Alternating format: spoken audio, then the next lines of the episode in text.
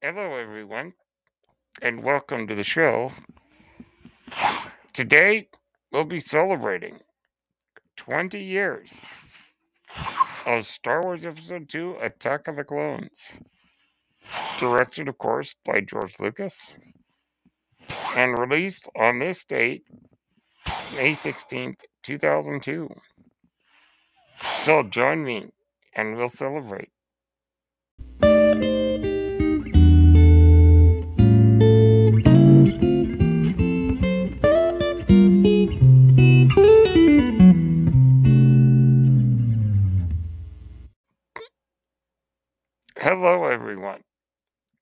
My name is Brennan Marr.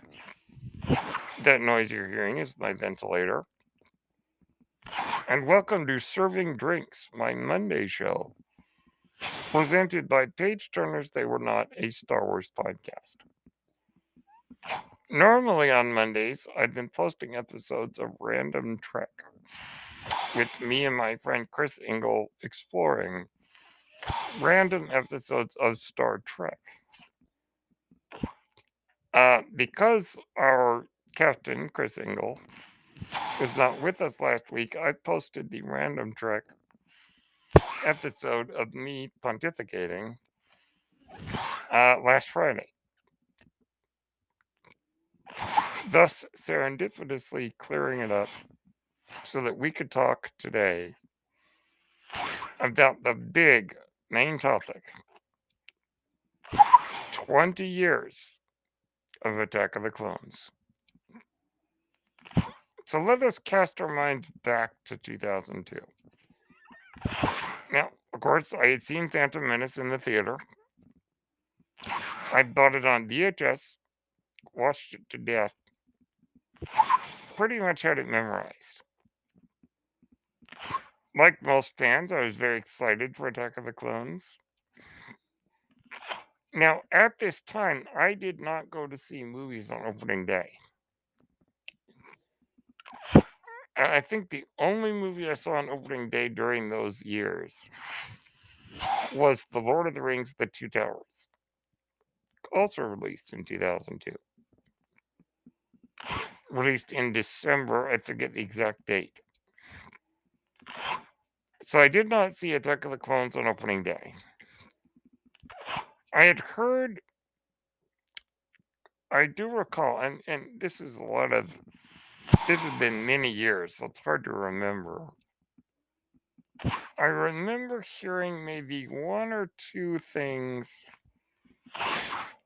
about it that seemed to suggest to my mind that it may have done better than the Phantom Menace. Uh, as far as the reaction to it. Now, I was aware of the reaction to the Phantom Menace. Uh, I had chronicled my long relationship with that film, but let's turn our minds to Attack of the Clones. So I remember seeing it in theater. I don't recall thinking that much of it. I was just like, okay, Star Wars movie. All right. Clones. Okay. At that time, because of some of the Star Wars Legends material, particularly some of the things established by Timothy Zahn in his trilogy, suggested that the clones would be the bad guys in the Clone War. That obviously was not the case in the movie. So, some interesting things that came along and surprised me. The only thing I really remember about seeing it is the. I think we were driving home. And my mom said that was terrible. What happened to Anakin's mom? And it was indeed. Now, shortly thereafter the movie, it's when my feelings toward it started to sour. Whether they were my own feelings or osmosis, of the general feelings of the fandom and my family, I could not tell you.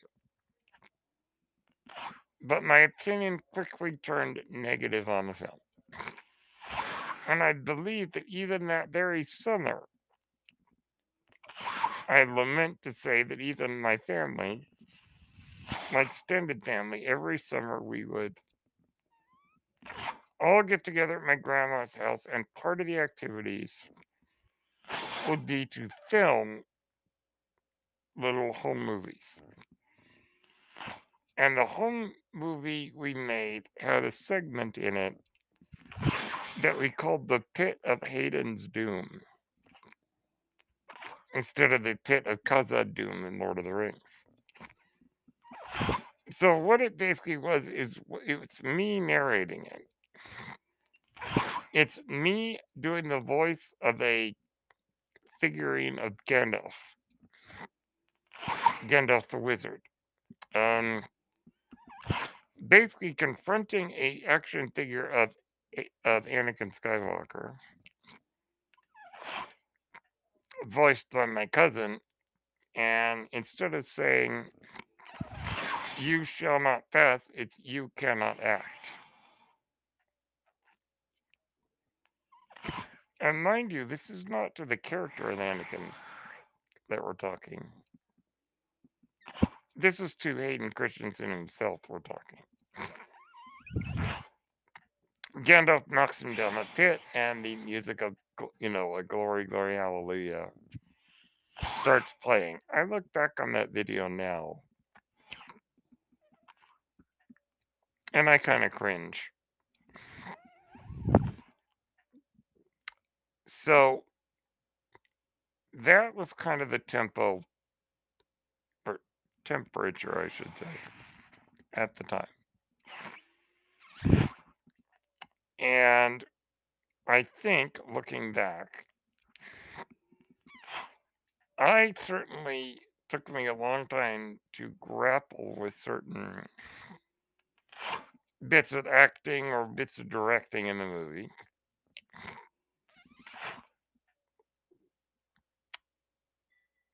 And I think that a lot of it was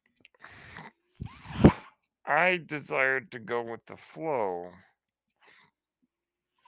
And so a lot of my dislike of the movie might have been cultural osmosis and a desire to keep up with the times. Though, you know, that's a whole story in and of itself. And it's hard to really say right now, looking back. Did I really dislike it that much? Or was it more a desire to keep up with the Joneses, as they say? We may never know for sure, but that is, in a nutshell, my experience with the movie during its release and the few years after its release. We're going to take a short break, and when we come back, I'm going to give you my thoughts on it now. See you in a minute.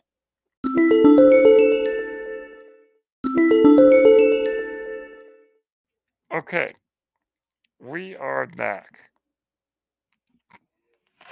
So, for many years, I did not rewatch Attack of the Clones.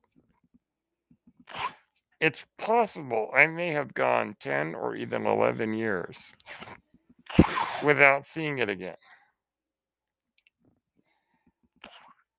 I did not own it on any home video format until probably 2013 or maybe even 2014. The copy that I still have. So I saw it in theater and then didn't see it again for many years. In 2012, The Clone Wars released exclusively on Netflix, season six. I had peripherally been aware of The Clone Wars. I had watched a few episodes when it was on Cartoon Network. Uh, those of you those of you who are really young might not even know what Cartoon Network was. It was a TV channel back in the old days. So I had watched a couple episodes, like the Malevolence arc. Uh, but I had not really watched the Clone Wars until after the Clone Wars was canceled after season five. They released season six exclusively on Netflix. It was at that point that I watched the entire series. Now, that may have played some small part in my reevaluation of Attack of the Clones. So I thought Attack of the Clones on home video. I introduced it to my nurse, who had never seen any Star Wars film, and we watched all of them.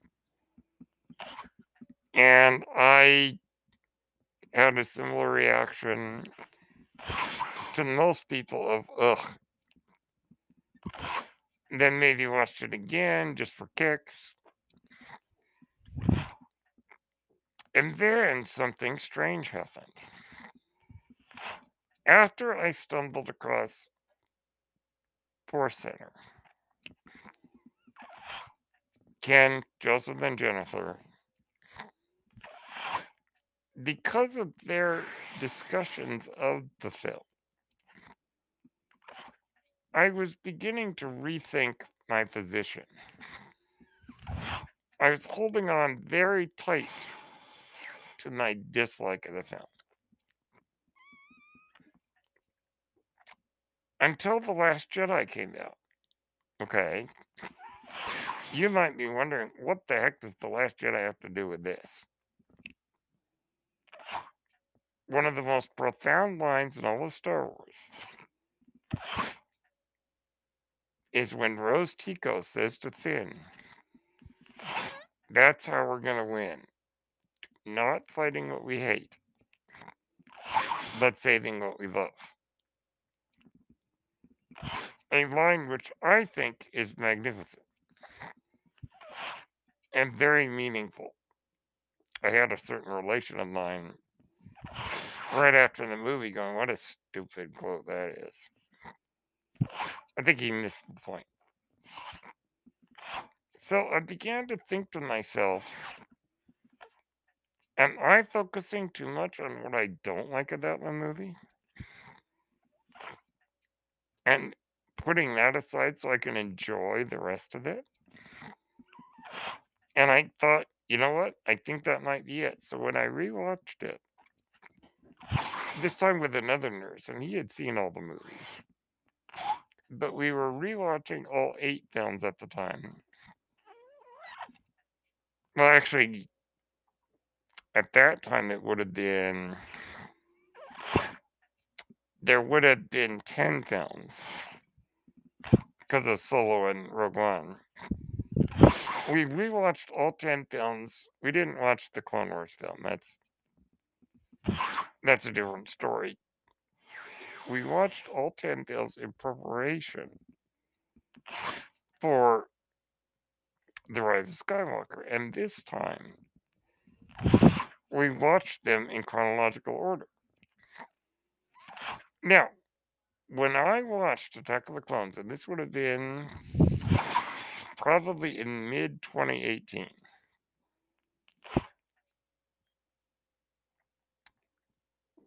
I think I, I don't think we had owned Solo on on video yet because it wasn't released, but we had just seen it in theaters, so it was fresh in our minds. When we, both of us, rewatched Attack of the Clones, myself personally, I chose to put aside what I don't like, to ignore the stuff that, you know, I don't like sand or the, you know, Padme obviously wearing a helmet, so we weren't fooled by her body double getting killed, or, you know, on and on and on and on. I took those things and I put them in a box, basically. And I decided, you know what? I'm not going to worry about those things and I'm going to focus on what I love. And I came away from it with a completely different experience. Because, not because the movie had changed, not because of watching the Clone Wars, because I chose to change my perspective. And ever since I, that time, that was five, four years ago, every time I've watched it, I've gained a new appreciation. And I have rewatched it since that time probably five times. And a lot of this, of course, is to do with studying for my first class league and other matches. And even then, I'm not doing it as a chore. I'm doing it because I legit enjoy the experience. Because I was able to put aside the things I didn't like, I was able to pick up on things I never noticed. Okay, in the scene that we uh, that everyone liked to make fun of at the time, with Anakin saying, "I killed them all," you know that scene. If I ignore the kind of whiny, clunky dialogue, and it's not really that bad, I picked up on something amazing. The music playing during that moment, the motif, the theme that's playing. It's not the Darth Vader theme. Mm-mm. It's Emperor Palpatine's theme. Which has led me to theorize, as I talked about it many times, that maybe Papa Palpy had something to do with the death of Anakin's mother to drive Anakin into a dark side fueled rage. I talked about that theory. I won't waste your time with that here. I never would have noticed that if I had not chosen to put aside the things I didn't like in favor of what I do like. To not fight what I hate, but save what I love. And honest truth, I enjoy that movie. I really do. There are a myriad of things I could talk about that I love. That I could go on and on and on and talk your ear off you're tired of hearing it. If you do not like or hate or strongly dislike that film, then that's your right. I can only tell you what I have experienced. If that movie has never worked for you, fine. If you've seen it maybe only once, I would suggest revisiting it. And maybe trying to focus on the things that are good about it. If that doesn't work for you, you know what? That's fine. But I'll tell you, it works for me. Everyone should have a right to an opinion. Everyone should be free to express their opinion without others coming down on them. And furthermore, gatekeeping is not something we need. We, gatekeeping is when someone says, you can't be a fan if you like this movie. We can do away with all those things. And I'm so happy to see that there is a reappreciation, a reevaluation, and a new degree of appreciation for that film. And beyond that, an entire generation that has grown up with that Star Wars. It is marvelous to see. I am so happy to be celebrating it. I am so happy that at Star Wars Celebration there will there will be much celebrating of it. So that it truly will be a Star Wars celebration. 20 years of Attack of the Clones. Back then, in the mid 2000s and even in the early 2010s, the idea of celebrating Attack of the Clones might have seemed like a foreign concept to some people. Yet here we are, and here I am, having gone on probably the biggest journey, the biggest wrestle I've had with any Star Wars film, only to now find myself enjoying that movie and watching it not for chore, but for genuine pleasure. So, those are my thoughts on 20 years of Attack of the Clones. We could go on and on and on with so many things to say. One last thing I would like to say before I finish is for so many years, I was critical of George Lucas. For so many years, I was looking at why, saying, oh, George this, oh, George that. Well, I've come to realize that he made the movie he wanted to make. I could take it or leave it. It's just that simple. So, those are my thoughts on celebrating 20 years of the Attack of the Clones. My name is Brendan Marr. That noise you're hearing is my ventilator. And thank you for tuning in to Serving Drinks, presented by Page Turners. They were not my Star Wars podcast. May the Force be with you.